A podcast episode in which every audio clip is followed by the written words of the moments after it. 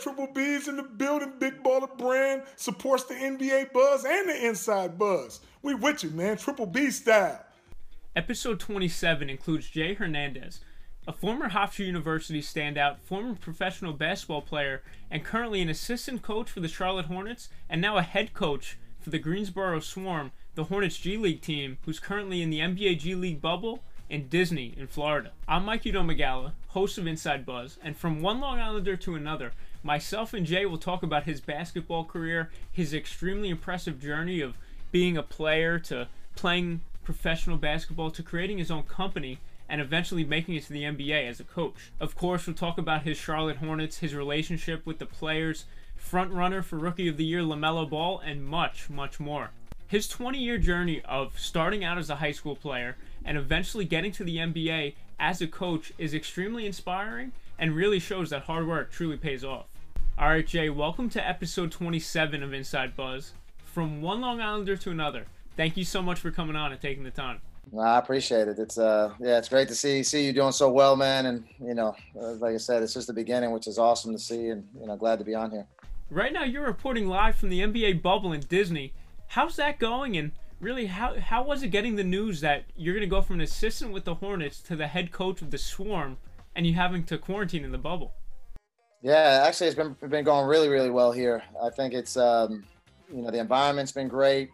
Coronado Springs and, and where we are has been phenomenal. I think uh, the G League's done a really, really good job of putting this together. The competition is at an all-time high, you know, from a G League perspective. Uh, teams that didn't opt in, you know, have players that are playing here with other teams on flex assignments.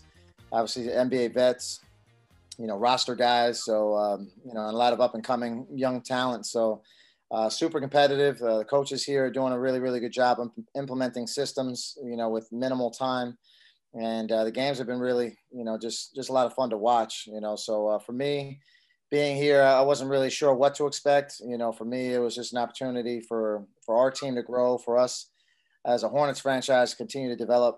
You know, our young talent. You know, we're a team that uh, doesn't take on flex assignments or do those things. We we make sure we have eight rookies and we're trying to make sure that those guys develop into some an asset for for the Hornets. You know, a guy that, that can go ahead and play meaningful minutes and we've had that over the years. You know, Malik Monk and you know uh, Devonte Graham, the Martins. You know, you go down the list. Um, Jalen McDaniels of guys that have played in the G and come come right back and been able to give us some really quality minutes. Uh, that that's really what you know we use it for, and uh, it's been been a huge thing, huge asset for for our organization. Uh, for me personally, it's something that I've been wanting to do for a while. Um, sometimes you can get into a rut, you know, being in the NBA and you know just getting comfortable. And for me, anytime I'm feeling comfortable, it makes me uneasy. You know, I want to make sure that I'm growing and uh, getting better. And uh, this, I, I, say it all the time, it fulfilled a want and a need for me. You know, it's like I wanted to coach, but I also needed the head coaching reps in order to get better, you know, in that light and build confidence in myself and, and see the things that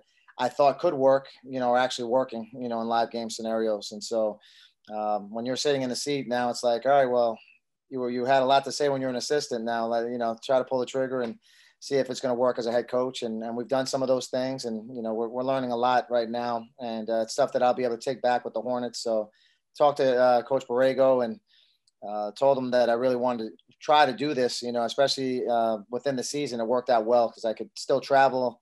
Still do my assistant duties with with the Hornets, and then take the six weeks to, to try to improve as a head coach and, and really help our young guys that are part of the roster and then finish out the last, you know, second half of the season with the Hornets. So uh, I'm doing double duty this year, and yeah, it's the way I like it. It's just, um, you know, I'm used to it from being an entrepreneur and you know having to wear a lot of hats. And um, I think the management team and coaching staff, they've all been phenomenal with with trying to help me and and you know be a resource for me while I've been here. And uh, you know, I couldn't have asked for anything more.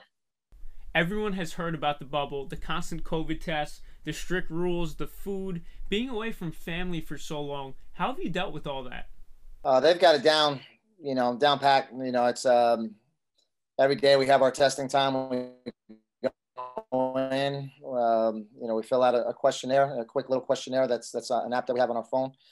Um, you know, the food services are available to us. They have snacks and everything. So I, you know, I feel like from a standpoint of, you know, doing it and doing it the right way. Um, the NBA, the G League, you know, they they figured it out. You know, I, again, we've you know, knock on wood, no cases, you know, from from the first bubble to this bubble. So, uh, you know, just from a standpoint of not stopping play and allowing everybody this opportunity to get out here and do this, um, I think it's been phenomenal. You know, I know in when I was with the Hornets, uh, we, we were testing twice a day. You know, we were coming in in the morning and then we'd come back at night and test again. And, you know, just uh, it's just something that we've grown accustomed to. And, um, you know, in order to, you know, participate the way we need to, you know, these are things that we have to deal with. And, you know, as part of our health and safety protocol. And, you know, I think everybody would take getting tested every day and, and doing the things that we have to do right now in order to play, uh, play the game that we love. And so, you know, I think everybody's very, appreciative and fortunate, you know, to be in this situation right now. Plenty of young talent on that swarm roster of yours. Vernon Carey, Kobe Simmons, Nick Richards, Jalen McDaniels, Schofield, and so many others. Now, the NBA G League, you know, you could be putting up a ton of numbers and not get a call up. But then there's some guys who are glue guys and really specialists who will get the call up. You're the master developer. What does an NBA player have to do to get a call up from the G League? Yeah, I think it depends on your franchise. I think a lot of it is uh, what are the co- key concepts for your team. You know, what can you? For us, it's playing in snap. You know, snap mentality, point five mentality. You know, drive, kick, swing is a big thing that that, that the Hornets do. You know, so uh, defensively, you know, can you can you defend and lock in that way and know the coverages and be vocal on the court. So I think for, for a lot of the guys in the G League, it's, it's, it's less about putting up major numbers because I think there's been a lot of guys that have put up major numbers in the G League and never really had that chance to, to get the call up. Um, so I think if you're working within like us, if you're working within the confines of the organization, is you have to start getting really good at you know what are the key concepts you know from that organization. Can you impact winning or impact the game in eight minutes? Is is the real question. You know if they feel like you're if you're just a volume shooter, you know, that's that's putting up 25 points a game, you know, we have enough guys that do that, you know. So I think a lot of times is um, you know, trying to figure out how you can be the best version of yourself. Obviously, you want to come out here and play well in, in, in the G League. A guy like Devonte would, would need to put up some points, you know, or Malik Monk for sure. Um, but I think the organization and coaches are looking at um, in general, are, are they figuring out, you know, how to play the game that we want to play? You know, even if the process doesn't result in, in a made basket. Did they get in the lane and they had three guys guarding them? Did they kick it to the corner, you know, for, for a wide open three? And if you're doing that consistently, we know with the guys that you have with the Hornets that yeah, Terry Rozier or, you know, or Gordon Hayward are going to knock down that shot, you know, so it's, it's, you might only show that you play, you were out there and had four assists, but, you know, you made the right play 15 times, you know, that that's something that we can see translating to, to getting minutes at the NBA level. So um, a lot of that is really uh, stuff that we're focusing in on here now, just trying to get guys comfortable with calling out coverages, being in the right coverages, you know, and, and doing the, the little things over and over again, because that's, if you're great at basic, you know, then you're going to be, be great overall, you know, by the end of the game. And that's, that's what we're trying to preach. I'll say right off the bat, I see your guy, Vernon Carey, the former Duke standout who's really been putting up numbers for you in the G League a bunch of 25, 30 point performances. I see him being the next Charlotte Hornets star big man. He's six foot nine, fits that mold of a very, you know, high talented, unique, and versatile center. Tell me about him and when will we see him in the Hornets rotation in a concrete role with the team? Yeah, like Vernon has been awesome. You know, he's uh, he's doing everything we ask of him. You know, he's he's taking extra sessions with whiteboard sessions that we have. You know, watching film. Um, you know, he's been getting his work in every day, working on his low post plus his shooting. Uh, and he's versatile. Like you said, he's got good hands. He's got great touch. Um, you know, little things like from game one to now, like instead of just running to space, he's running to find a body and he's making them have to guard him, you know. So now if he pulls in a guard with him, it opens up the, the threes for us on the perimeter. If they're trying to bump him out, you know, try to get a big down there to bump out, you know, he's, he's creating driving lanes and then he's also just you know deep ceiling guys and getting the ball deep in the post and scoring. You know, getting fouled. Uh, so that's been been a big thing that we've seen already from him. You know, obviously uh, defensively he's getting much better. You know, I think that's a that's one of the harder things for a rookie bigs to get really good at in the NBA is that actually be able to identify what what plays are coming based on alignments. And so, you know, it, it takes game reps to see these things happening, whether it's, oh, here comes Chin, here's Pistol. You know, I, have got to call this coverage or that coverage and be the backline guy. So, you know, that's one of the areas we've got to get him, you know, continuously getting better at is, is vocalizing those things and then being in those right positions from a, a team defensive standpoint. I think he does a really good job, you know, holding his ground one on one and doing those things. He's strong. Um, so yeah, you know, again, it's whenever you're dealing, dealing with an NBA franchise, it all comes down to just when your number's called, you know, it's uh, just to be ready and show that you can do those things. And, and we've seen that over and over again, whether it was guys that played in the G League or, you know, we had guys that were low minute, no minute guys that we were, um, you know, playing pickup with and, and doing extra drill work with that got the name that got their name called. And then all of a sudden they gave us really valuable minutes. And that that's happened, you know, year in and year out during, during the Borrego era with the Hornets. So, you know, I think it's, it's, he's going to put pressure on coach at some point for sure. And then it's going to be coach's decision to, to see what he wants to do. And I heard right before the bubble began in that quarantine process, you had a lot of motivational speakers come in and talk to the guys. Who were some of those guys who came in?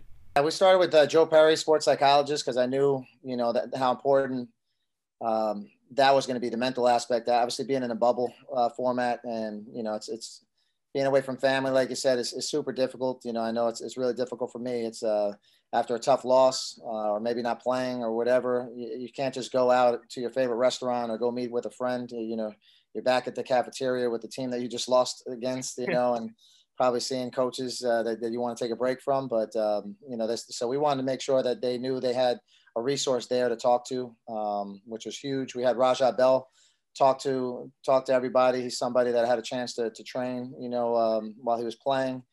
Uh, great guy, you know, just a great again motivational story there, just from an undrafted guy uh, playing at small schools, uh, getting cut in his first NBA gig, but you know was just a true pro, and um, you know got Popovich on the side and said, okay, well, I'm going to recommend you to Philly. And he went to Philly, took two 10 day contracts, uh, played well in the playoffs, and the rest is history. You know, he had some great stories about the Phoenix Suns days, Kobe Bryant. Um, you know, so it was, it was awesome talking to him. Um, you know, we had, uh, man, it was, it was just like ongoing. Chris Romolo, who um, wrote a book, you know, Champions Uprising, former um, Muay Thai champion, lost his house and business uh, to uh, Tropical Storm Sandy, and then just recently lost his business again to COVID. Um, so he had some things to talk about. Um, you know, we had J. Cole uh, came on and talked to the guys. Um, unbelievable stories about how he went into the music industry, thought he was going to have a major record deal by the time he got out of college. Um, you know, told some some just unbelievable stories. You know, and and really broke down some knowledge on social media for our guys as well. He kind of touched on a lot of things and um, you know, our guys were, were really, you know, locked in, you know, to, to him, obviously. Um, you know, we had Coach Borrego come on and talk, and, you know, we, we had a, it was a slew of, of, of people that came on, and it was just, uh, it was awesome to see just everybody kind of came from different backgrounds, but, you know, the, we talk about the fighter mentality was, was prevalent for everybody, you know, in terms of what they had to fight through to get to where they were and what they wanted to get out of life. And, um, you know, even when things weren't going right, they just still had that mentality to keep fighting. And, um, you know, I think that was a, a great message for our guys to hear, especially with an 11, 11 day quarantine and knowing that we were going to be, you know, in a six week bubble, you know, just to kind of maintain, you know, who you are and, and what your, you know, your goals are in the future to, to see that, you know, keep your eye on the prize kind of thing. So it was, it was really, really cool. So right now, of course, you're in the bubble, but let's take it back to the beginning on Long Island where it all began. Man, you've had a really, really impressive story take me through being a high school player, getting to Hofstra, working a regular job, having to quit to really take up basketball full time, and eventually getting noticed to go into the NBA. You know, I come I come from a like a basketball background. My father played 13 years professionally in Puerto Rico. Uh, was on the national team there at one point in time. Um, so I was there from about two, two and a half to seven years old. So I can remember watching my father play and being in that environment as a as a ball boy mascot, you know, running around the court with my little uniform and shooting. Um, and then, uh, you know, again, coming back to Long Island and, and just growing up there was, was great. Um, you know, just, just being a Suffolk County kid at that point in time, I was all over, you know, kind of, uh, playing everywhere. You know, I was going to Dowling College at the time, playing with, with college guys when I was in middle school, high school, just, just not necessarily playing with them, but you know, getting to run on the track with them and just you know shoot around and just be around the environment with with the Joe Pelican and Mike Voyak there. Um, you know, go to Sayville and, and play pickup there, Center Moriches, and all the different spots that were out there. And then I ended up commuting um, to uh, St. Dominic in Oyster Bay from Bayport, which was about an hour hour drive each way. And so, um, you know, it was a commitment that I made. Um, you know, it was a it was a basketball heavy school at the time. There was no football, so basketball kind of reigned supreme there. And when I went there and visited, I you know I played one on one with uh, Jimmy Sheehy, who um, was the point guard, you know, that I played with all those years, and um, went to Williams College and had a great career.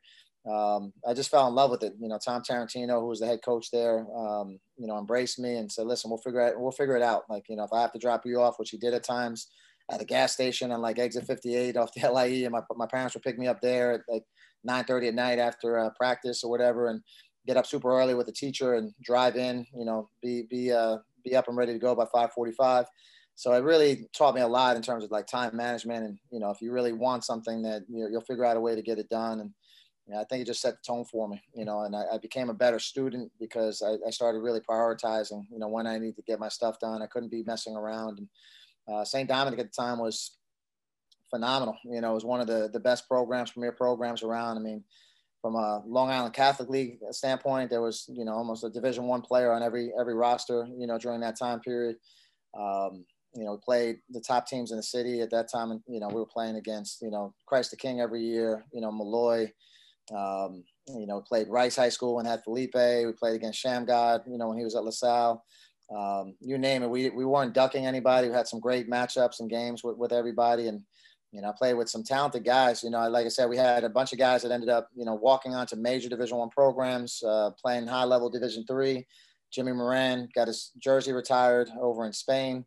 Um, you know, played at William Mary, great career. Sean Kennedy led the nation in assists um, at Marist when he was in college phenomenal player. So we just had a bunch of guys that could just, you know, just pass, dribble, shoot. And, um, you know, Coach Tarantino did a great job with us. So, you know, from there, you know, I ended up at New Hampshire for a year, transferred back to Hofstra, which was the best decision I'd made, you know, play under Jay Wright and then get to play with pros. You know, my, my, my current uh, coach here, Norman Richardson, played in the pros, um, you know, Speedy Claxton, obviously, and a whole host of other guys that were phenomenal players, thousand point scorers. So, you know, I went went through that process, got to go to a couple of uh, postseason tournaments, NIT and two NCAA tournaments, and you know, um, it was just a phenomenal ride, you know, for us as a, as a program. So during that time, I was also training kids on the side. You know, my father was the first trainer over at Island Garden in West Hempstead, which uh, was the first like real big facility that opened up in Long Island.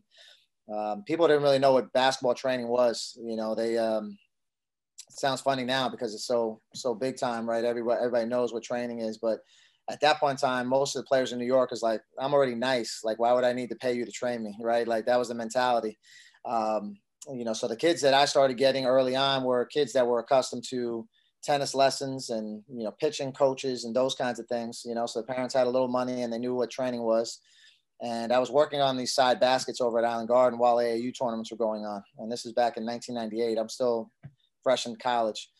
And, um, you know, we're working on side basket on the little interlocking mats. It wasn't a wood court or anything like that. And um, just a little portable hoop. And I was training kids. And so the kids that I was training, I had to break it down to like the most simplest things, you know, in terms of footwork. Had terminology of like when to use these moves, you know, how to how to use them and and why are you using them, and you know, kind of put a curriculum together. And while I was doing that, it really helped me because when I got with better players down the line, we already had like the freeze pull up concepts in place or the trigger series and all these things. And then when I had trainers, I was able to coach my trainers on the terminology and you know what these moves were and all these kinds of things. So um, by the time you know I got out of you know college, I had a pretty good following, but you know I realized I, I needed to have something stable for my family. So I got into admissions with Hofstra. I was a director of strategic planning for like nine months. Uh, I don't even know what I was doing or, or, what it was, but it was a great title. And then I moved into pharmaceutical sales for two years. Uh, Chris Eldridge, I played at Hofstra, put me in contact with his wife, who was a district manager for a Johnson and Johnson company. And I did that, and I did really well, well with that. I was a rookie of the year in sales for the Eastern region, and you know, like was was was going hard with that. I had a gas a gas card, a car, you know, benefits, good salary, bonus structure, the whole nine and uh, I found myself working more on the court than I was in my real day job by the time I got to year two. So talked to my wife, which was a hard conversation to have. It's like I want to quit my job. You know, I know we're we're doing well financially and all this other stuff, and this industry wasn't even existing. You know, in in in terms of like people running businesses and basketball training, making that their livelihood. So I said I. I think I, I, can, I got another chance to go play in Puerto Rico. You know, I had taken two years off from playing, got myself in phenomenal shape, went back, played, and then came back to camps and clinics I had already set up. And I was like, all right, we have six months to make it work. And if it doesn't, then I'll go, go right back to pharmaceutical sales. I'll be able to get a job again. And uh, yeah, luckily I didn't have to do that. You know, 10 years later, you know, 2004, we started a company called Pro Hoops and it just, it grew, you know, little by little grew. And I just kept trying to do it the right way, you know, just, uh, you know, working crazy hours, finally getting some help. And, um, you know, by the time we got to years seven, eight, nine, 10, major sponsorship deals with Under Armour, Muscle Milk. Um, we had like eight lottery picks and a, a, number of NBA guys that were, that were working out with us. And um, the whole Orlando thing just came out of nowhere, really. You know, it was just one of those things that uh, I think Jacque Vaughn had seen the work I did with Tobias Harris, who got traded there. Um, and one of our assistants from Hofstra, Brett Gunning, was also an assistant there at that point in time. So when he asked to go see Tobias's workout, he's like, "Oh, he's with Jay. Like I coached Jay. He's in good hands." And so that was nice. And then once, you know, again, our lottery picks were going there to train, you know, uh, for pre-draft workouts. Jacque was asking them, like, where are you guys training? Well, we're in Long Island with Jay Hernandez. So he heard that for two years as well during that process because Orlando was in a lottery. And at some point in time, he's just like, I want to have dinner with this guy. I want to see what he's about. So, uh, you know, kind of last game of the season for, for Orlando um, it was like probably in 2000, might have been 2014 uh, for them. And, you know, they had a game in Brooklyn and we met at an Italian restaurant and sat down and it was like an informal interview. We just, you know, kind of just chopped it up, talked basketball. And he asked me, yeah, he asked me specifically, why would you even consider the NBA at this point? You know, your program's so successful.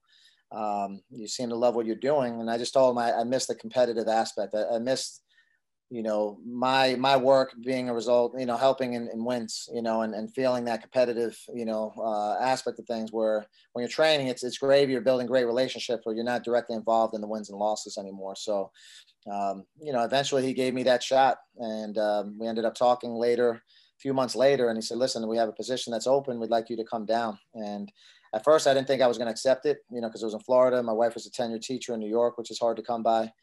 And um, you know, my daughter was going to be a senior at St. Mary's High School. They were they were uh, playing for a state championship. They had a really good team, and so I was like, eh, I don't know if I'm going to be able to do this, you know, I'm, but I'm going to say yes to everything. Yeah, yes, I'm willing to do it. Yes, yes, yes, and then I'll see what the offer looks like, kind of thing. Um, and then when it got down to it, I was like, you know what, training is now starting to become very competitive. If I have NBA on my resume, it's almost like having a doctoral doctoral degree in basketball. And uh, you know, I, I, signed a two-year deal. The, the staff had already been there for two years, so I signed a two-year deal. Um, and you know, I said, let me let me give it a shot and see what what it is. And now here we are in year seven. Incredible, incredible story. And when you played in Puerto Rico, was that was that after the pharmaceutical job or was that before? I did it before, and I, after I quit my pharmaceuticals, I went back to play. So that's when I took took uh, two years off from playing, and I was just a salesman. I was literally in a suit, you know, walking around with a with uh, antibiotics in my bag, uh, walking from doctor's office to doctor's office, uh, trying to get out by three o'clock so I could go train from, you know, four to ten at night every night. You know, that that, that was my my life for a few years before uh, before I was able to do it full time. And early on in the company, who were some of those guys that you trained? I saw Wally Szczerbiak was one of the first ones. Later down the line, you had a young Kemba Walker, Tobias Harris, C.J. McCollum. Of course, those guys are NBA stars now. Tell me about how you developed those relationships. I mean, Wally was somebody that I grew up with. You know, he's a Long Island guy, and um, you know, we started playing in the summers together um, with uh, the Leondis brothers. It was uh, three brothers that um, were older than us that you know would open up the gym. They pay for a gym and then have these great pickup runs. I mean, they, they were they would invite like Kenny Atkinson at the time, who was still playing overseas, and Chris Mullin would come down.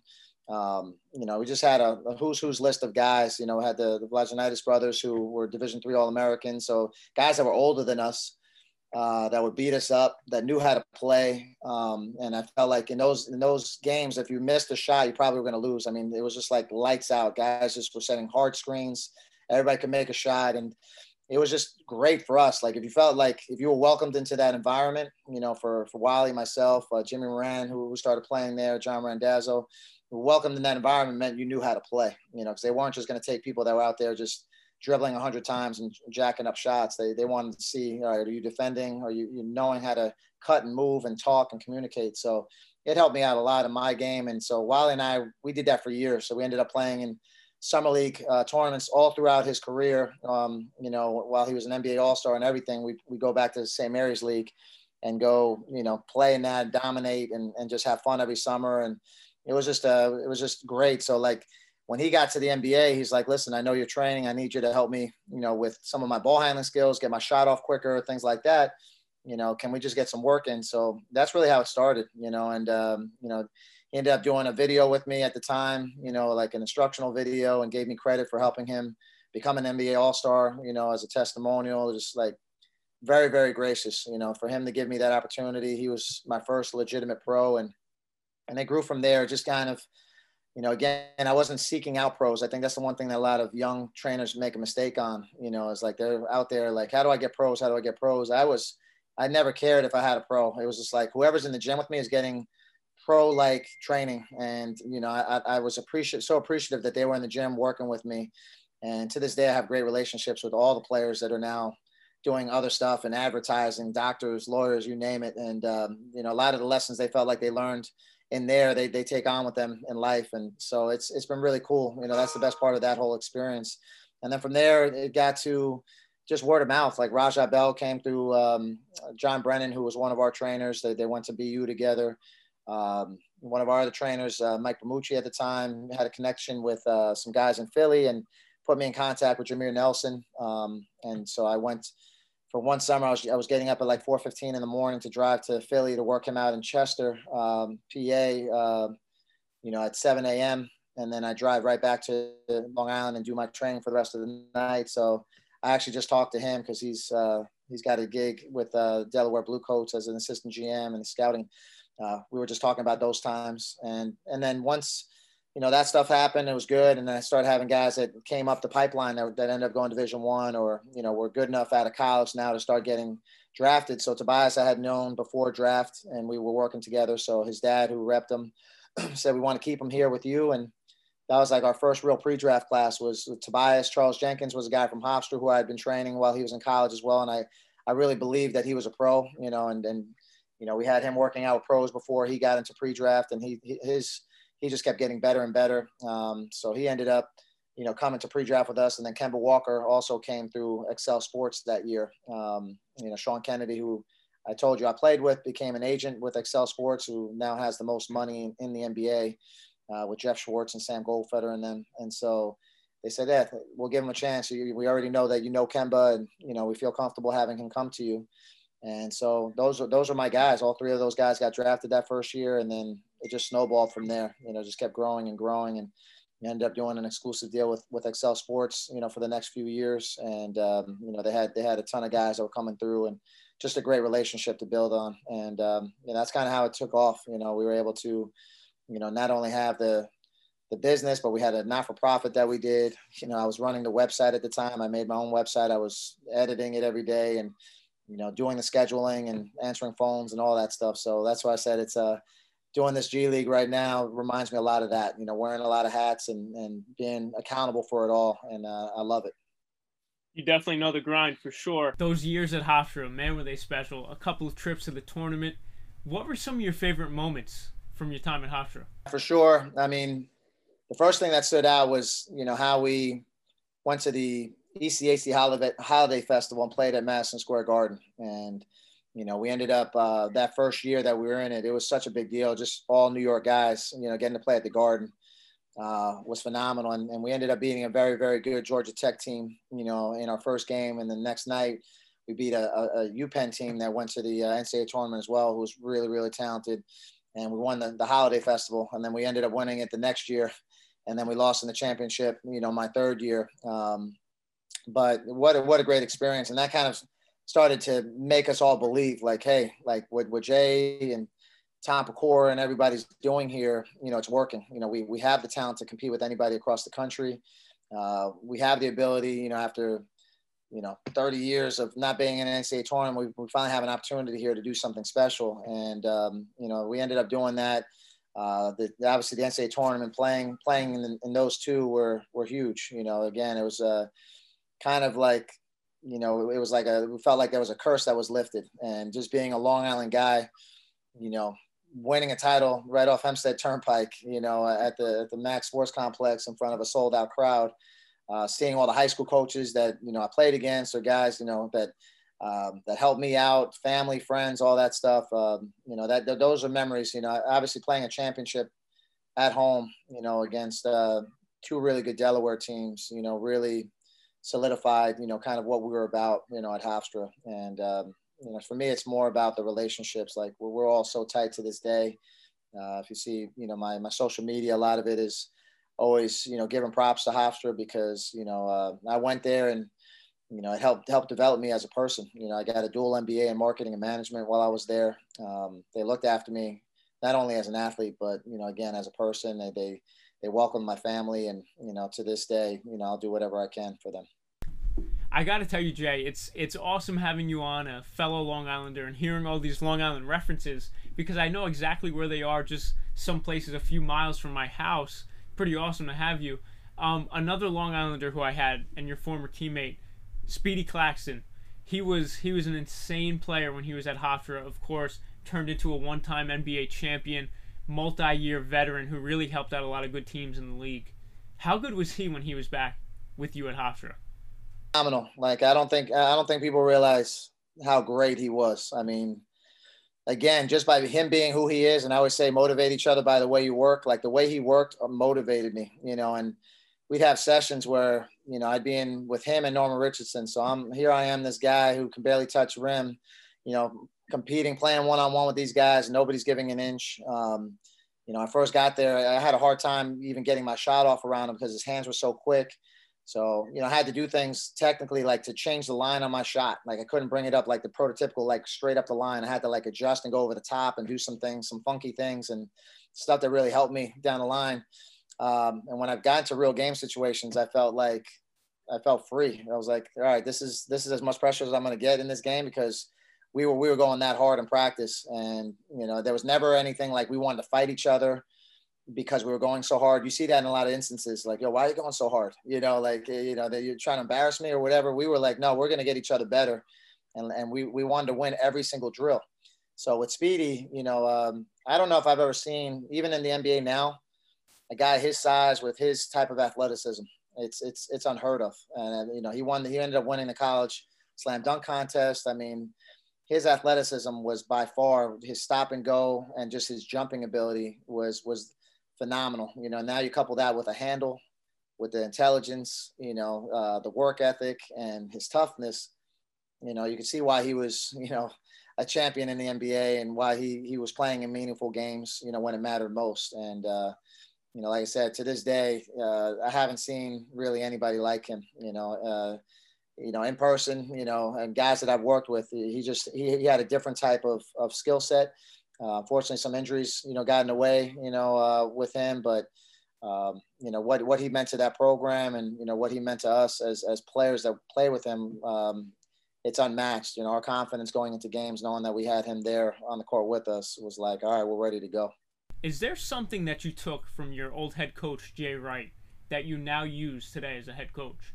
I think with Jay is um, he knew exactly what he wanted from his his players. Um, you know, he knew what the what what his vision was for the team, and you know, he spoke on it consistently. You know, he just did not. He was relentless with his ability to to come at us with doing things the right way over and over again. And I can remember as a captain of the team that if somebody didn't dive on the floor, he was yelling at me. You know, he wanted me to hold other people accountable, and that helped me become a better leader. You know, so at the time I wasn't understanding. I'm like, why are you yelling at me? Like, I dove on the floor like I have bruises everywhere, but that's what he was trying to say is like you're you're giving your all, you're a starter on this team, and then you, we're allowing somebody else to come out here and not give it the same effort. I don't care if we're up by 20 or, or 30 or down 50, it doesn't matter. We're going to play the same way all the time. And so for him, he's taught me so many valuable lessons. A lot of, you know, again, the, the mantra for, for Jay is attitude. Um, because attitude encompasses everything. You know, it's kind of like what I keep talking about in terms of the fighter mentality uh, your attitude dictates, you know, how you approach every day, you know, how you handle things and, you know, how you handle people. And so uh, we always said attitude every day. So I, that's something that always sticks with me. And I can remember when Speedy graduated, you know, we started in the backcourt together and um, then I, I, knew that I was going to be the point guard full time the next year. And, you know, he said like, you know, you're not Speedy, you know, you're Jay, and you have to handle things a little bit differently in the way you handle things. And we're still going to be very successful here, you know. So figure out how to run this team your way. You know, you don't have to live up to Speedy. You don't have to do the things that Speedy did. And that was a that was a big conversation for me. You know, kind of uh, you know, kind of lessened things for me and realized like, yeah, I'm gonna I'm gonna I'm gonna do this the way I know how to do it best. And we had eight seniors, you know, that came back, so we knew we were going to be pretty good. Where maybe other people didn't didn't know, you know, outside. They were like, oh, well, you just lost a lottery pick. How good can you guys be this year? And we ended up having a better statistical year in terms of wins that next year because our guys were just locked in. You know, we had, uh, you know, we had balanced scoring and, you know, again, our guys knew the system inside and out. And Jay had an opportunity, I believe, to, to go to Rutgers, you know, for significantly more money. And, you know, I think he already knew in his mind, like at some point I'm going to be at Villanova. Um, and I'm going to show everybody that we, we're going to win it again with this group, and that's only going to elevate my stock that much more, you know. And he knew what we had coming back. We knew what we had coming back, and you know, just uh, you know, his ability to bet on himself and and know, um, you know, what he had within the program, what he built was was phenomenal. Because again, when he first got there, you know, he was wearing the same types of suits that he's wearing now. Maybe they're a little bit more expensive, but they were still three piece suits he still looked great. Um, he was around, you know, shaking hands, kissing babies, and you know, doing everything that you needed to do on campus. And he treated it like he was at Duke or North Carolina, right? Like it was just like a big time program, even though really nobody was checking for Hofstra at that point in time. But when I went to New Hampshire, I knew, I knew because they had at that point in time they brought in like you know Dwayne Posey and Tim Beckett, Stanley Martin, you know Anthony Davis, and some guys that I knew from from the local area like, man, those guys are good, you know, like really good. And I go play pickup in the summer with them. And I was like, these guys are going to be really good. And then obviously they picked up Speedy. It was just, you know, I was just like, it's just a matter of time before they blow up. And so when I came back that year that I was able to sit out and be around those guys and play every day, it, like I said, it got me better because I was practicing against Speedy every single day, one on one, having to guard them, you know, being on the scout team. And then I learned, you know, what it took to be, you know, a a Hofstra guy, you know, the guy that, that could play under Jay uh, without being a threat to anybody for playing time, right? I was I was just getting better. I was working on my game, and then the next year I just felt like I'm ready to go. You know, this the time is now for us to, to start making some moves, and and it was just a fun fun fun time. You know, fun fun group to be a part of. Jay, tell me about your relationship with Kemba Walker, NBA star for the Boston Celtics right now you had him before he got to the league, and of course during your time and his time with the Hornets. How devastating was it when he left and went to Boston? Yeah, um, let, let, me put it this way: I was, I was, I'm fortunate in what's happened in my career. Again, I'm not somebody who's ever looked to be in the NBA. Um, you know, kind of found me. Uh, my first job, I was able with with Orlando link up with Tobias Harris there who was part of again I, have had him in i have a picture of him in a camp with a bad defensive stance at like 15 years old. Um, you know so i've known him for a long time. And then uh, while i got there was ben gordon was there as well who was somebody that I had a chance to work with. And then now my second job you know in charlotte i get to link up with you know kemba you know four years later you know so now i'm in orlando i don't get to work with him for four years so now it's like all right let me see what you learned i'll, I'll, I'll show you what i learned and it was just a great synergy, you know. And so for him to make All NBA, uh, to be a starter in the All Star game in Charlotte, I mean, just you couldn't have scripted it any better from that standpoint, and, and the way he just elevated his game. Um, and obviously, you know, hated I hated to lose him just because he was just he's a guy that I'm, i have been around for so long, such a good guy, right? Just it, forget the playing, just being around people like him who are just genuine, authentic people uh, you love to be around him. So obviously, you know, uh, I miss him just from a personal standpoint. Um, but again, it's the NBA. There's business that that's involved, and you know, um, you know, him going to Boston for him, you know, especially with his roots in UConn and stuff like that. It, you know, I think it made sense for him, you know, in general. And um, you know, like I said, uh, you know, from a Hornets standpoint, uh, you know, again, I think we've we've gotten some some great great guys in the mix now that that, that I love coaching. I know we're going to talk about them, but you know, I think what the Hornets do a great job of is, is finding good people. You know, they, they, they, they do their due diligence, you know, working with these young guys that I have now, they're just, they're great kids to be around. And, um, you know, it, it was no different with Kemba. Leads right up to it. And how can I not touch on those young and hungry Charlotte Hornets? Of course, led by LaMelo Ball, Gordon Hayward, Terry Rozier. Right now, they're sitting in eighth and have really scratched and clawed their way t- to wins and really have kept up with some of the best teams in the NBA. Why is this team playing so good right now? I think it's uh, the chemistry. I do. I think um, I think these guys really love playing for each other. Um, again, um, our management team, scouting department, did, has done a great job of, of finding guys that love to play basketball. I think it's, it's very underrated, you know, to have guys that love to play. And then now you got guys that love to play together. So you're seeing that, you know, they're willing to make the extra pass. They're willing to make the, the extra defensive play, you know, to cover a teammate. And, um, you know, Coach Borrego, again, you got to give him a lot of credit. I mean, it's just with the things that have happened with COVID, you know, injuries and all those kinds of things. It's uh, the next man up mentality. Everybody stays ready in our program to play. You know, there's not one guy that steps on the court that you know hasn't been working on their game. You know, hasn't been playing. You know, and playing within the structure of what we do, not just playing pickup, but actually doing things that we do consistently. So when they get on the court, their rhythm and timing is there. You know, conditioning is there, and um, you know, so like I said, just with our staff, we've got a great blend of guys, you know, that have, you know, great experience, some young up and coming coaches. Everybody's got a voice.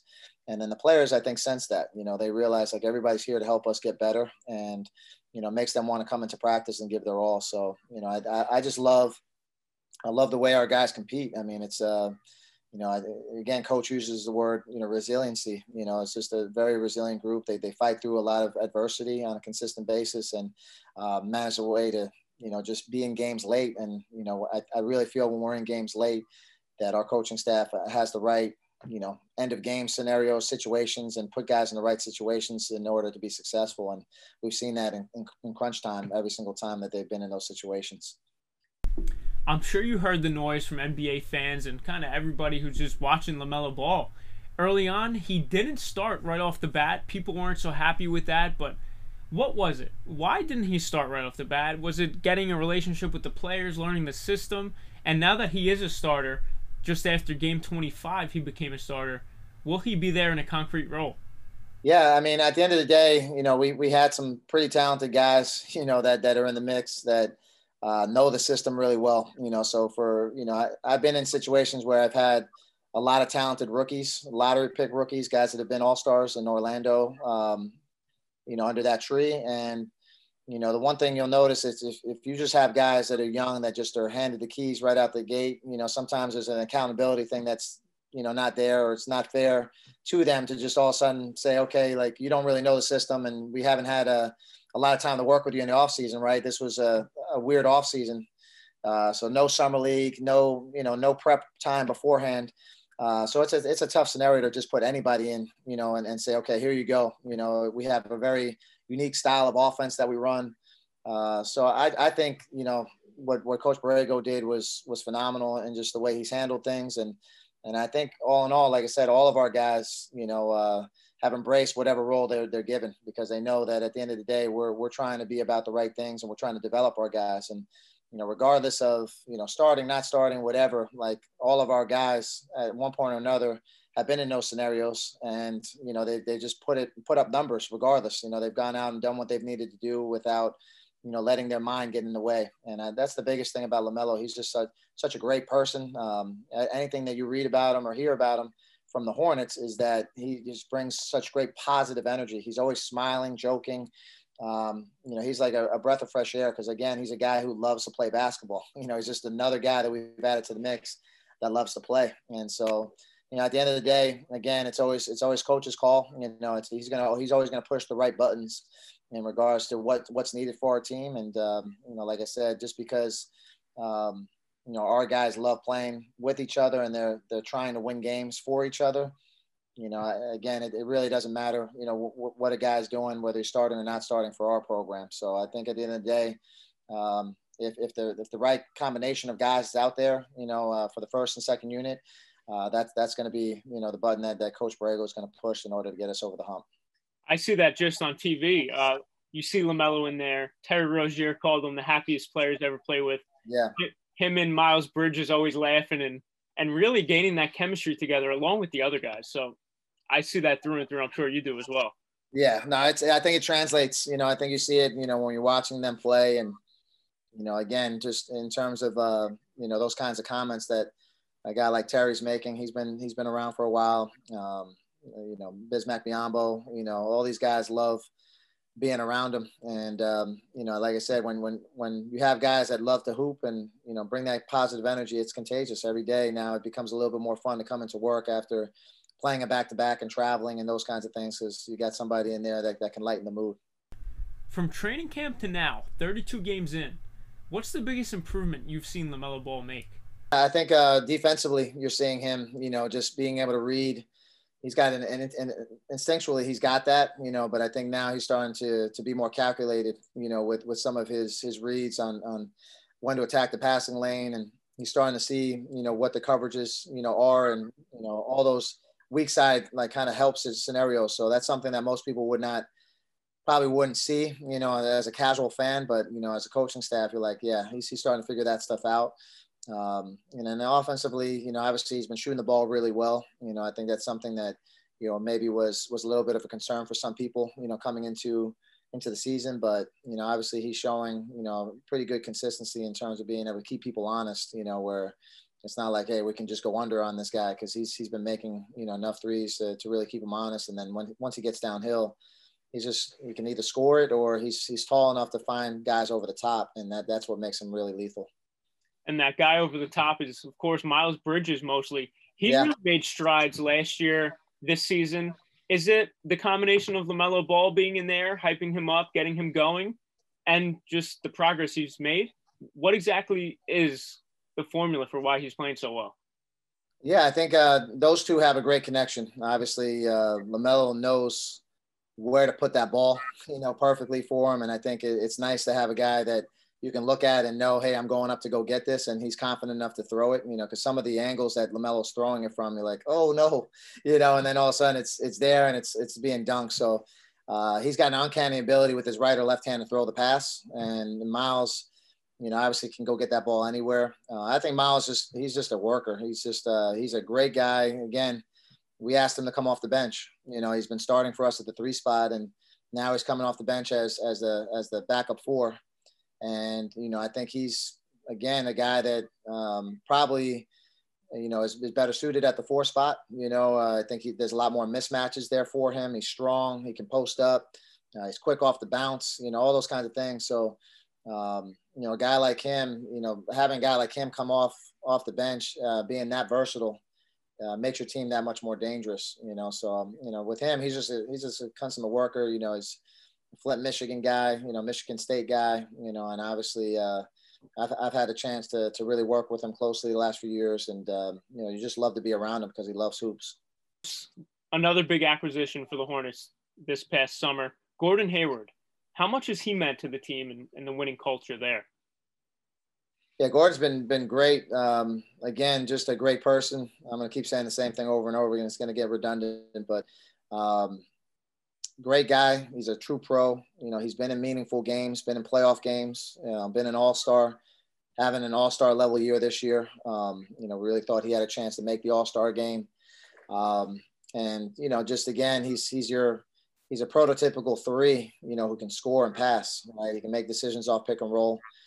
And so, you know, having a guy with his size and, and ball handling ability, shooting ability, you know, it's it's a rare commodity you know. So to be able to bring a guy like him into the fold, uh, and he's a young guy, but he's older than all of our other guys because we're so young, you know. So it's uh, for him. I know it's it's been funny to say like, hey, I'm one of the older elder statesmen, you know, on on the roster because he's still young.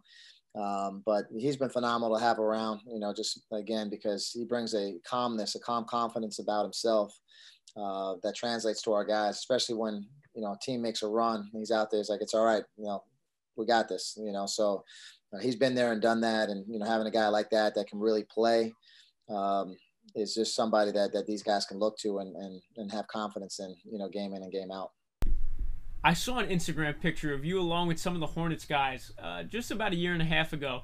You were getting a run in with them. It seemed like you were sweating your butt off alongside them. Do you still get in runs and really play with them one on one? Uh, yeah, when when I can, when my body's feeling okay, you know, I like to. If it's feeling good, then then we're probably going to compete at some at something. I don't know what it's going to be, but we're going to have some fun competing. Um, you know, for years I would just, you know, I play one on one, you know, post up one on one with guys, you know, uh, with our big guys. We have fun with my guards. It's something I just I love to do. You know, it's like a post one on one and then we would do some full court one-on-ones as well. You know, for years I was doing that. I, I think that might be I might retire the, the full court ones and stick to uh, post up, you know, old man strength, you know, games now. But um, yeah, anytime I can get out there and and sweat with these guys, you know, it's uh, Kareem Abdul-Jabbar has a great quote. It's uh, sweat binds more than glue, and I believe in that. You know, I believe that when you're out there, even if it's just for a one 45 minute session and you're out there rebounding for guys and, and sweating with them and everything else like that, they know you're invested. They know that, hey, this guy doesn't have to do this.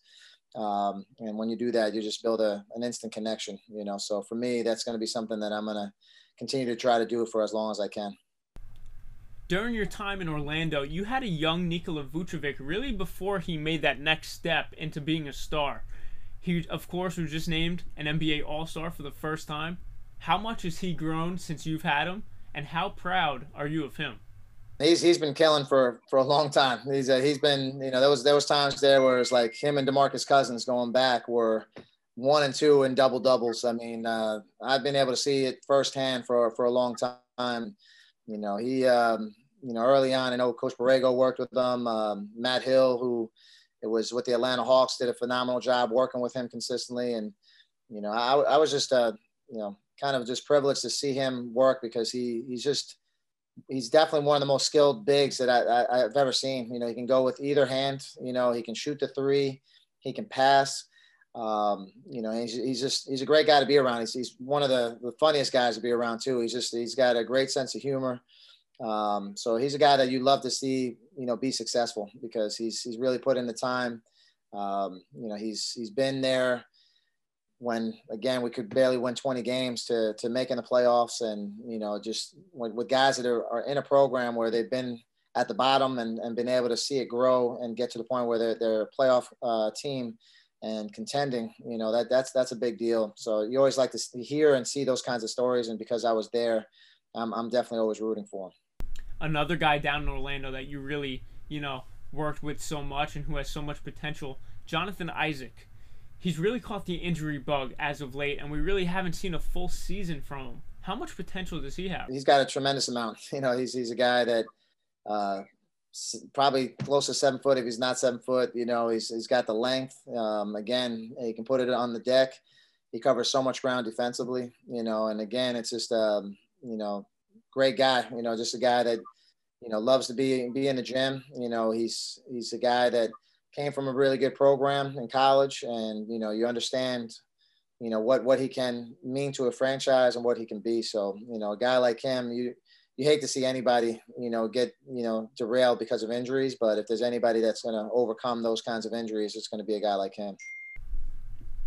Jay, I got to get you on that Dos Equis. I think that's how you say it that Dos Equis commercial of the most interesting man in the world because not only do you have a really impressive career, impressive journey, you're also a professional Muay Thai fighter. You're 3 0 in your career, and hearing that along with your other resume in basketball is just extremely impressive.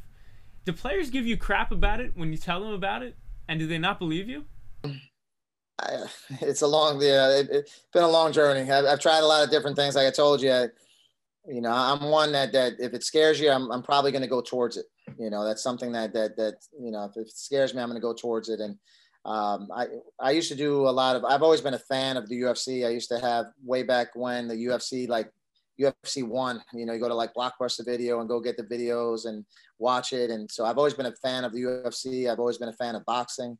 Um, and so you know when it came down to cross training when i was getting ready to go play in puerto rico that last stint um, I linked up locally with a guy, Keith Trimble, um, who, who, owns and operates Bellmore Kickboxing Academy. And he's got a host of champions, you know, boxing champions, MMA world champions. Um, and I linked up with him, um, and I was just doing some some pad work with him, and I loved it. I absolutely loved it. He put me through some routines. We jump rope, we do all kinds of ab work, and then I'd, I'd hit mitts. And when I came back, I was like, you know what? I want to try doing this. I missed the competitiveness of things.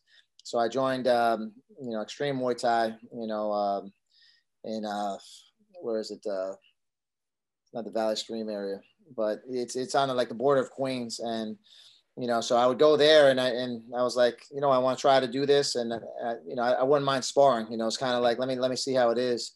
I didn't realize this was like a fighting gym for Muay Thai. There really wasn't any other Muay Thai gyms around at that point in time, and and for those that don't know, Muay Thai is the the art of eight limbs. So you're using your your kicks, your knees, your elbows, and your punches. Um, so it's a combination of everything. So I was like, this is gonna be a great workout.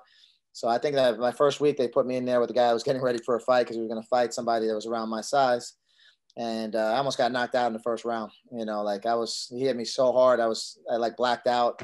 I went to the to the corner and said, hey, you're gonna have to fight this guy. Like you know, do whatever you gotta do. He's he's trying to keep your hands up, whatever.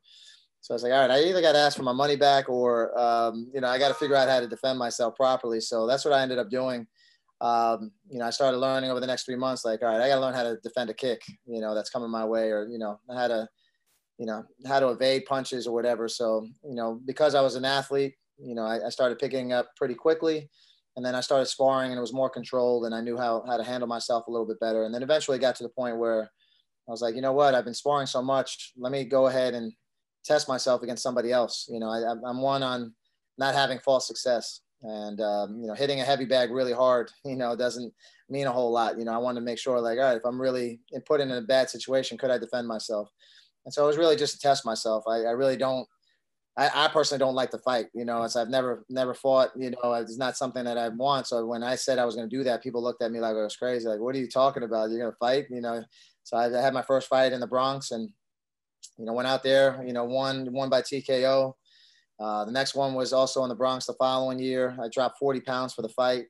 Um, you know, it was like an insane work ethic and workload, you know, and, uh, you know, ended up winning that one by TKO. And then I, I fought at uh, World Resorts Casino, um, you know, and uh, big show, no, no gear, no headgear, no shin guards. And, uh, you know, I ended up winning that by unanimous decision and I thought I was going to end up fighting at MSG Theater, you know, for my next fight. It was going to be a big, big fight. Um, it got canceled. The show got canceled, so we were going to do a, um, a documentary with my guy Thanasis Petrakis, who uh, owns and operates Fresh Focus Sports, um, and it, it, got canceled. So it became more about the fighter mentality and pre-draft and how we would take them at times to go train in Muay Thai. And I was like Jordan Clarkson and you know um, Tyler Ennis and you know Ken Burch and company. It was a bunch of those guys, Noah Vonleh. So it ended up becoming a pretty cool documentary. But you know, uh, my my career ended when when I got to the NBA. I said, all right, that's that's enough of that. Um, but I tell you, the lessons I learned from that again, I'm using them today in regards to the fighter mentality. I think the guys laugh. You know, some guys don't believe it. You know, and then I have to show them some footage or show them, you know, a picture of me doing it um, and they love to hear the stories because it's um, there's there's nothing more truthful than a fight. You know, like if you you go in there and you're not completely locked in for the whole time that you're in there, you're gonna get knocked out. You know, so there's not one point in time where you can say uh, I'm gonna take a second off here. You know, it's like you have to be engaged the whole time, and that's what I loved about it. It's like and that's what I try to translate to our players. It's like, hey, every minute matters. Like, be engaged in the moment. Whatever's happening now, you know, or anything else that's happening in your life, if you're on the court, you, there's nothing you can do about that stuff now. You know, you have to focus on what you can focus on now and be in the present moment. So, you know, I think that's what fighting really did for me was really be locked into the present moment. Incredible. Right now, you're getting a taste of being a head coach in the NBA level in the D League. Your stock is definitely rising. Five years from now, where do you want to see yourself? Listen, I, I love what I'm doing with the Hornets, you know, and, and again, they, they're, they're allowing me to grow, you know, as a coach, and that, that's all I can ask for. So uh, hopefully I can continue to help the Hornets um, become a contender. You know, that's really, really the ultimate goal, you know, is just to see the success of the team. That's what I've always been about. Uh, obviously, I want to be a head coach at some point in time. You know, I don't know if there's a, a time limit on that. There's some guys that have been phenomenal coaches for a long time that haven't gotten that shot. Um, but you know, I'm definitely doing these things right now. One to be able to help the Hornets develop, you know, the young talent in a different way. You know, because I've been doing it within the Hornets, but now this is just a different way to develop talent as well as developing myself.